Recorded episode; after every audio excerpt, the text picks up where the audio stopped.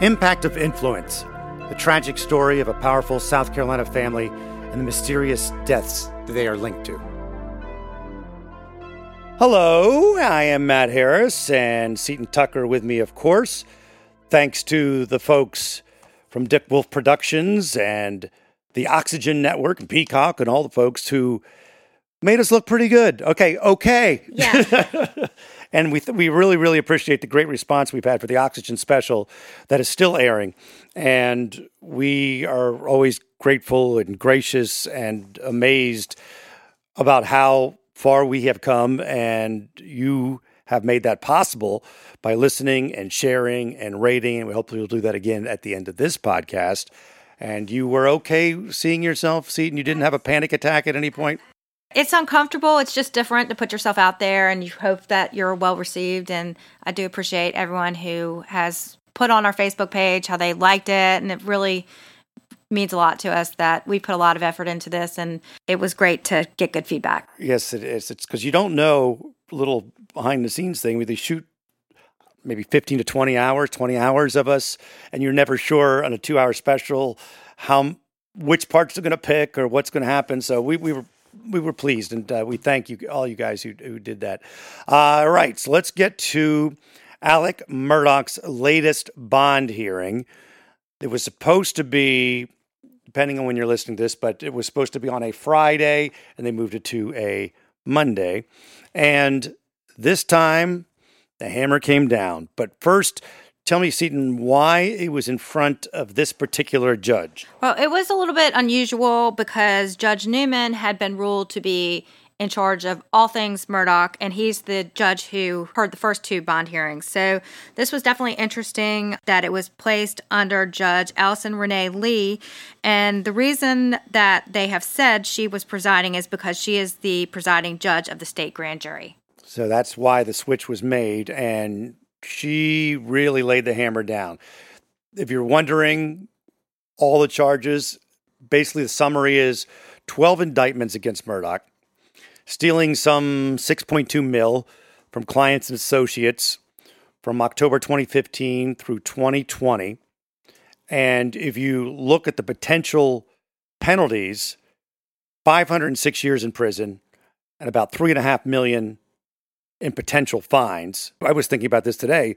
Could very well be a life sentence considering he is 55 or 56. If you get If he's guilty, 30 years, yeah, he's you don't he- know. He, might not be getting out. and there's 12 different victims, 47 felony charges, one misdemeanor, 15 counts of computer crimes, 13 counts of breach of trust with fraudulent intent, 11 counts of money laundering, 7 counts of obtaining signature or property by false pretense, 2 counts of forgery. Most of the victims, if you've heard in the other episodes, former clients, former associates. One was a good family friend, Gloria housekeeper. They considered a f- member of the family because she'd worked for them for 20 plus years. There was a South Carolina Highway Patrol officer who was interned on the job, and he's accused of taking 125 grand from him. Is there other notes we should have before we uh, bring in Andrew? Oh, well, one thing I think to mention is that Richter had a statement from the Satterfield family, and it says, as devout Christians, the Satterfield family is guided by their belief that in order for them to be forgiven by their Heavenly Father, they must in turn forgive others who have sinned against them. And I thought that was very gracious of the Satterfield family. In fact, the Satterfield's attorneys said they had four goals that they told the judge they wanted to accomplish. They wanted to learn what happened, which they did do, to get their money, they did do that, and to hold people accountable and get an apology from Murdaugh. And they believe those goals now have all been met. $7 million is the bond. Yes, one of the largest in South Carolina history. and he's got to pay it all. They're not doing that 10% thing. We're going to take a quick break. The word from our sponsor. We're going to have Andrew Davis from WSAV TV station in Savannah. He has all the insight. He reported on Alex Bond hearing, and we will talk to him after we hear this about Founders, Seaton. Looking for the perfect home for you and your family? Nervous about monthly payments? Don't be. With a mortgage from Founders Federal Credit Union, you'll get low rates up to 90% financing and pay no private mortgage insurance. And for a limited time only, receive their discounted interest rate without paying the 1% fee. Nice. With many loan options to choose from, like first time home buyer, military mortgage, and 15, 20, and 30 year fixed rate options, as well as various adjustable rate options. You can choose the mortgage that fits your lifestyle and your budget. Relax with the mortgage from Founders Federal Credit Union. Meet with one of the experienced mortgage loan officers at any of their more than 30 locations or apply now at foundersfcu.com backslash mortgage. Founders is a federally insured by NCUA and is an equal housing lender. Additional terms and conditions apply. Not all loan types are eligible for promotional interest rates. Promotion ends on February 28, 2022. Institution NMLS ID number 410646. And we are now joined by Andrew Davis of WSAV in Savannah, who's been doing a great job reporting on the whole Murdaugh mess. And yesterday was able to report on Alec Murdaugh's latest bond hearing. Hi, Andrew. Hi, how are you today? We're, we are uh, well. Walk us through how it was weird because Alec was obviously maybe not to other people. He was not. He was not in court. He was virtual uh, and how was the setup where you were? Give me the, the, like the, the visual of how people are in this room. Well, I think everybody was in a virtual room. They did the entire thing virtual with the judge there. Uh, the lawyers were in one room. The uh, various others, you know, uh, uh the Satterfield lawyers were in another, and he was directly from the jail itself. So okay. it was quite interesting to see his demeanor. He obviously had a, you know, script of some sort in front of him, but he tried to speak on his own uh, when he finally did make that speech out there right before, right after his lawyers made their statement on why they believed he should get bond. And, and there were some moments where he was a little bit choked up, which, you know, was interesting, certainly. I mean, if he is, as he says, getting off opioids, then there would be a lot of emotions to it. But he tried to make his case, and the judge really wasn't listening to a lot of it or listened to it, but didn't believe a lot of what was coming out. So, what was his case? What did he say? What, yeah, what was his demeanor, like his body language saying? He was somewhat contrite in what he was saying. His statement was simple. He was addicted to opioids. And this is the first time he said in 20 years that he has been clean. He's been clean for 98 days, he claims. And that moment in September when he supposedly had uh, Curtis Eddie Smith come over to kill him for insurance money, as he claims, was one of the lowest points of his life. He was still detoxing, that he was uh, still incredibly saddened over the loss of his wife and his son, he said. And he doesn't feel the same way. He feels he's in a different place. He said, I'm exercising, I'm doing these things, and I want to continue my treatment. And I need to do that by being on the outside, not by being in jail. And I am not that mental health issue that the previous judge had believed instead. Uh, his case was simple that he's trying to make amends for it. He's trying to make retribution to all the people that are involved, which is what he and his lawyers have said from the beginning. And he's working on that. And the between he and his lawyers, they said, you know, the victims are small and they are in those those pods. He's not a threat to anyone else, is what he tried to claim. And that he doesn't have the money to run away, even if he could. He wants to go back to rehab and continue his treatment, is how he put it to the judge. Now, he says he doesn't have money to fly away, take off, escape, but yet he's also claiming, I think, that he's going to be able to pay back some of these people that he allegedly took advantage of, like the Satterfields, for instance. Didn't he say he was going to try to pay back the Satterfields? The his lawyer said that they set up a they've set up a specific claim that he's going to put out there that he's going to have in writing that he's going to pay them back $4.3 million. And what you said, Matt, is the exact question I have. If he has no money, if he has no ability to flee because he is quote unquote broke, according to his attorneys, how is he paying everybody back? And how is he going to pay the Satterfields back? With what money and where is that money coming from? And I think that's where uh, the judge made a good point, saying that he has friends and people on the outside who will help him. And she was concerned about that because he even said himself he's had an outpouring of support from the community in this case, which I found very interesting. But he's huh. got friends, he's got people who still support him. Yet the judge turned around and also said, uh, excuse me, the uh, the, the attorney general's turned around and said there have been people who involved in this case who have been threatened. Yeah. So it's a weird combination of the two where Alex claims he's getting support, yet some of the actual victims in this case are getting threatened by people who are still loyal to Alec in there. Well, I thought it was interesting. They say that, you know, he, I, I don't necessarily saying he's going to pay them back. He's confessing judgment. So he's saying, yes, I took this money, but whether he's going to be able to pay it back is definitely to be determined. His lawyers say there's no way the $7 million bond that the judge gave him, that there's absolutely no way that he could pay that. It's almost like not having bond at all. Take a little break and uh, get you ready for some traveling you've got coming up, some international trip where you want to be able to at least get around, right? So you want to learn the language of the country that you're going to. You want to experience it with a little bit of knowledge going in. And you can get a lot of bit of knowledge when you use Rosetta Stone. It's the most trusted language learning program. It's available on desktop. It can also be used as an app on your phone or tablet. And Rosetta Stone teaches through immersion.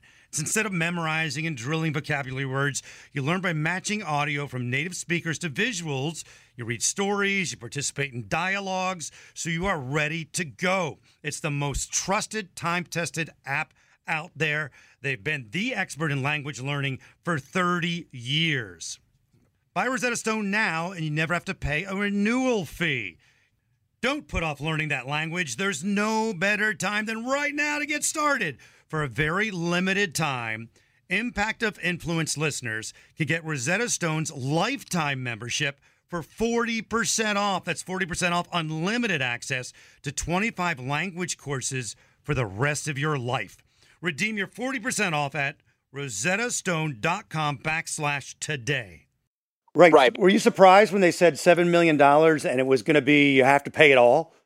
Absolutely. Absolutely. I never believed that because even the attorney generals were only asking initially for 4.7 million. They wanted $100,000 per felony charge that he was facing. The judge was very strict with what she said and took it to another level because she just doesn't believe that he should, you know, and what I took from it was she doesn't believe he should be out on the street without a strict set of circumstances that he cannot leave the state, that he needs to go to rehab in the state, which is not what his lawyers wanted that he has to be on electronic monitoring and he has to surrender his passport, do the things he's previously done.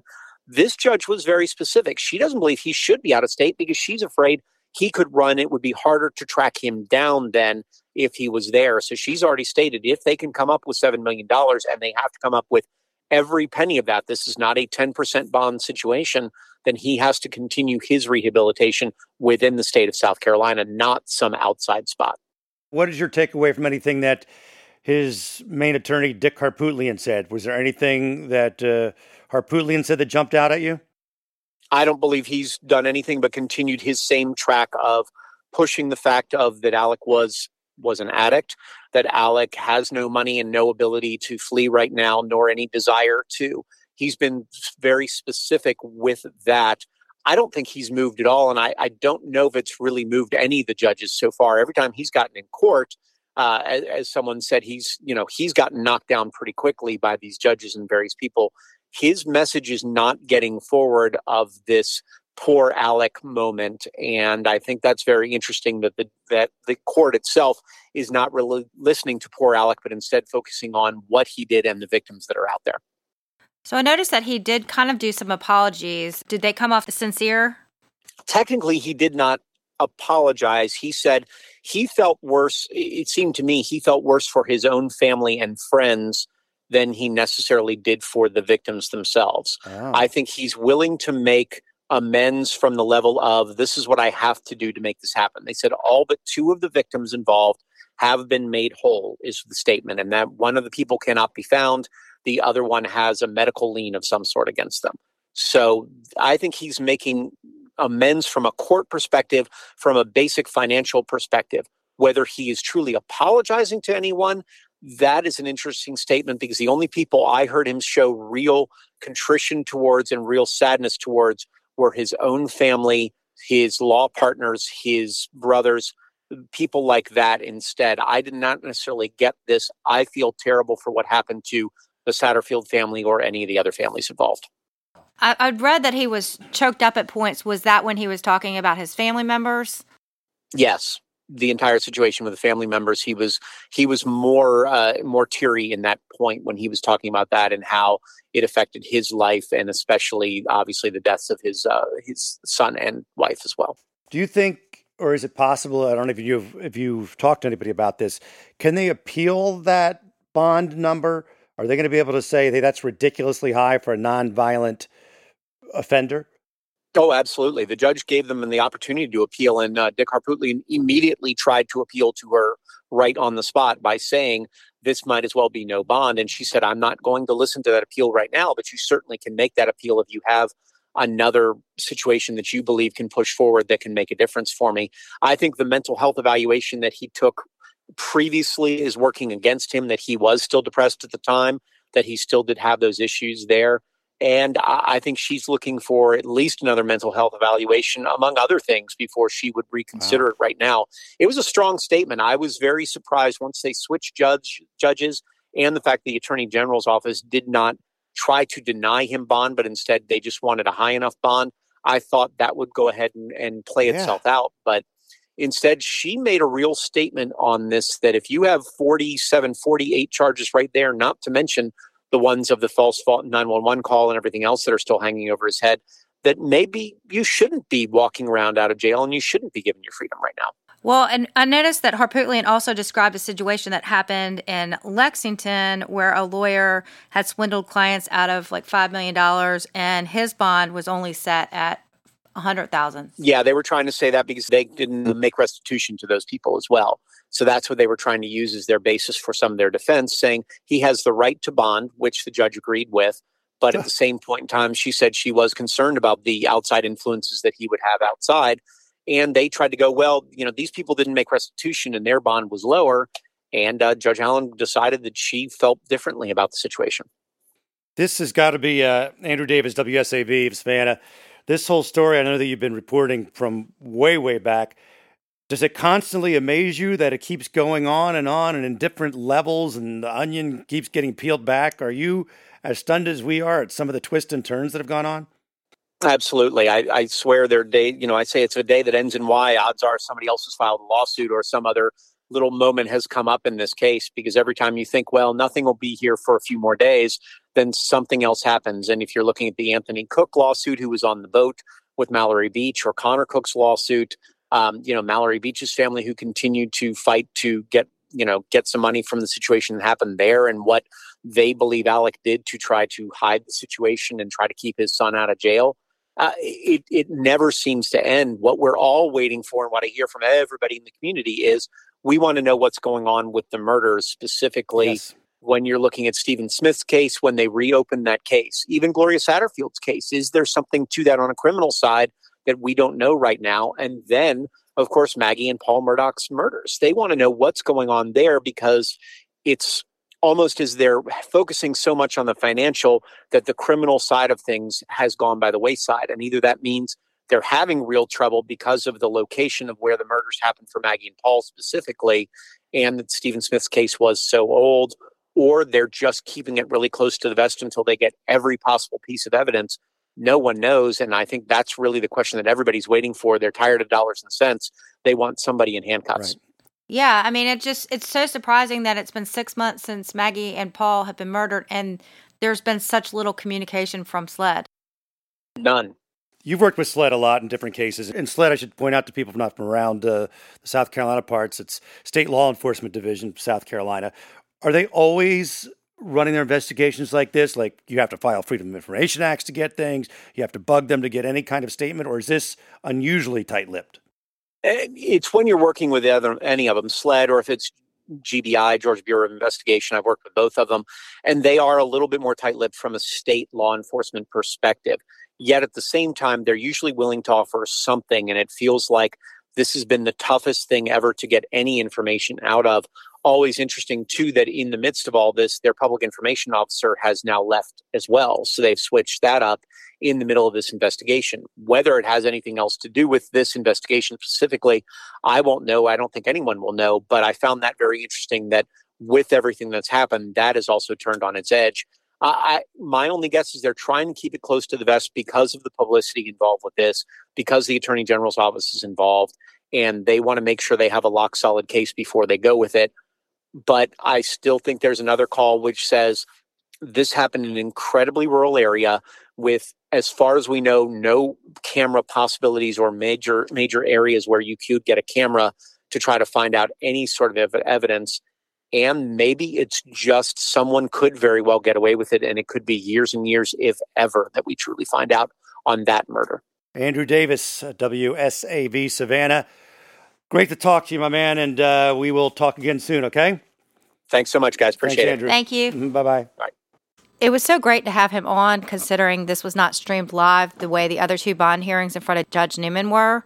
So I was glad that we had someone who was actually attended the virtual hearing and could give us his insight. because you're not allowed to do any recordings Nope. of, of the uh, of the bond hearing.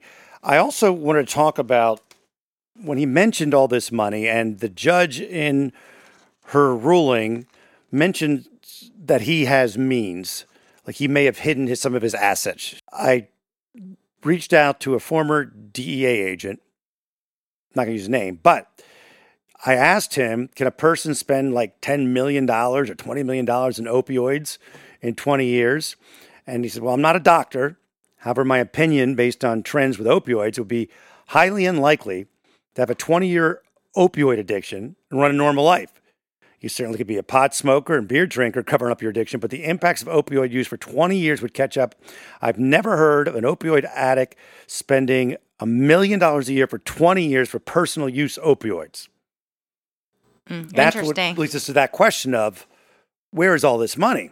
yeah, where is the money? I mean, we know about the missing money, but we still have no indication about where the money is. And I just thought of this. This recent round of indictments was something along the lines of 6.2, somewhere around there, a million dollars. Way back when this first started, remember his law firm was talking about possibly between 10 and 20 million, right? And so that there's some other money somewhere. But yeah, like you said, where where's all the money? That is always going to be the big question. Again, thank you all. Uh, reach out to us. Where, Seaton? You can reach out to us on our Facebook page, which is Murdaugh Podcast, or also through our website, which is murdaughpodcast.com. rate and share. And we are again so thankful for y'all for being here. And we will talk soon.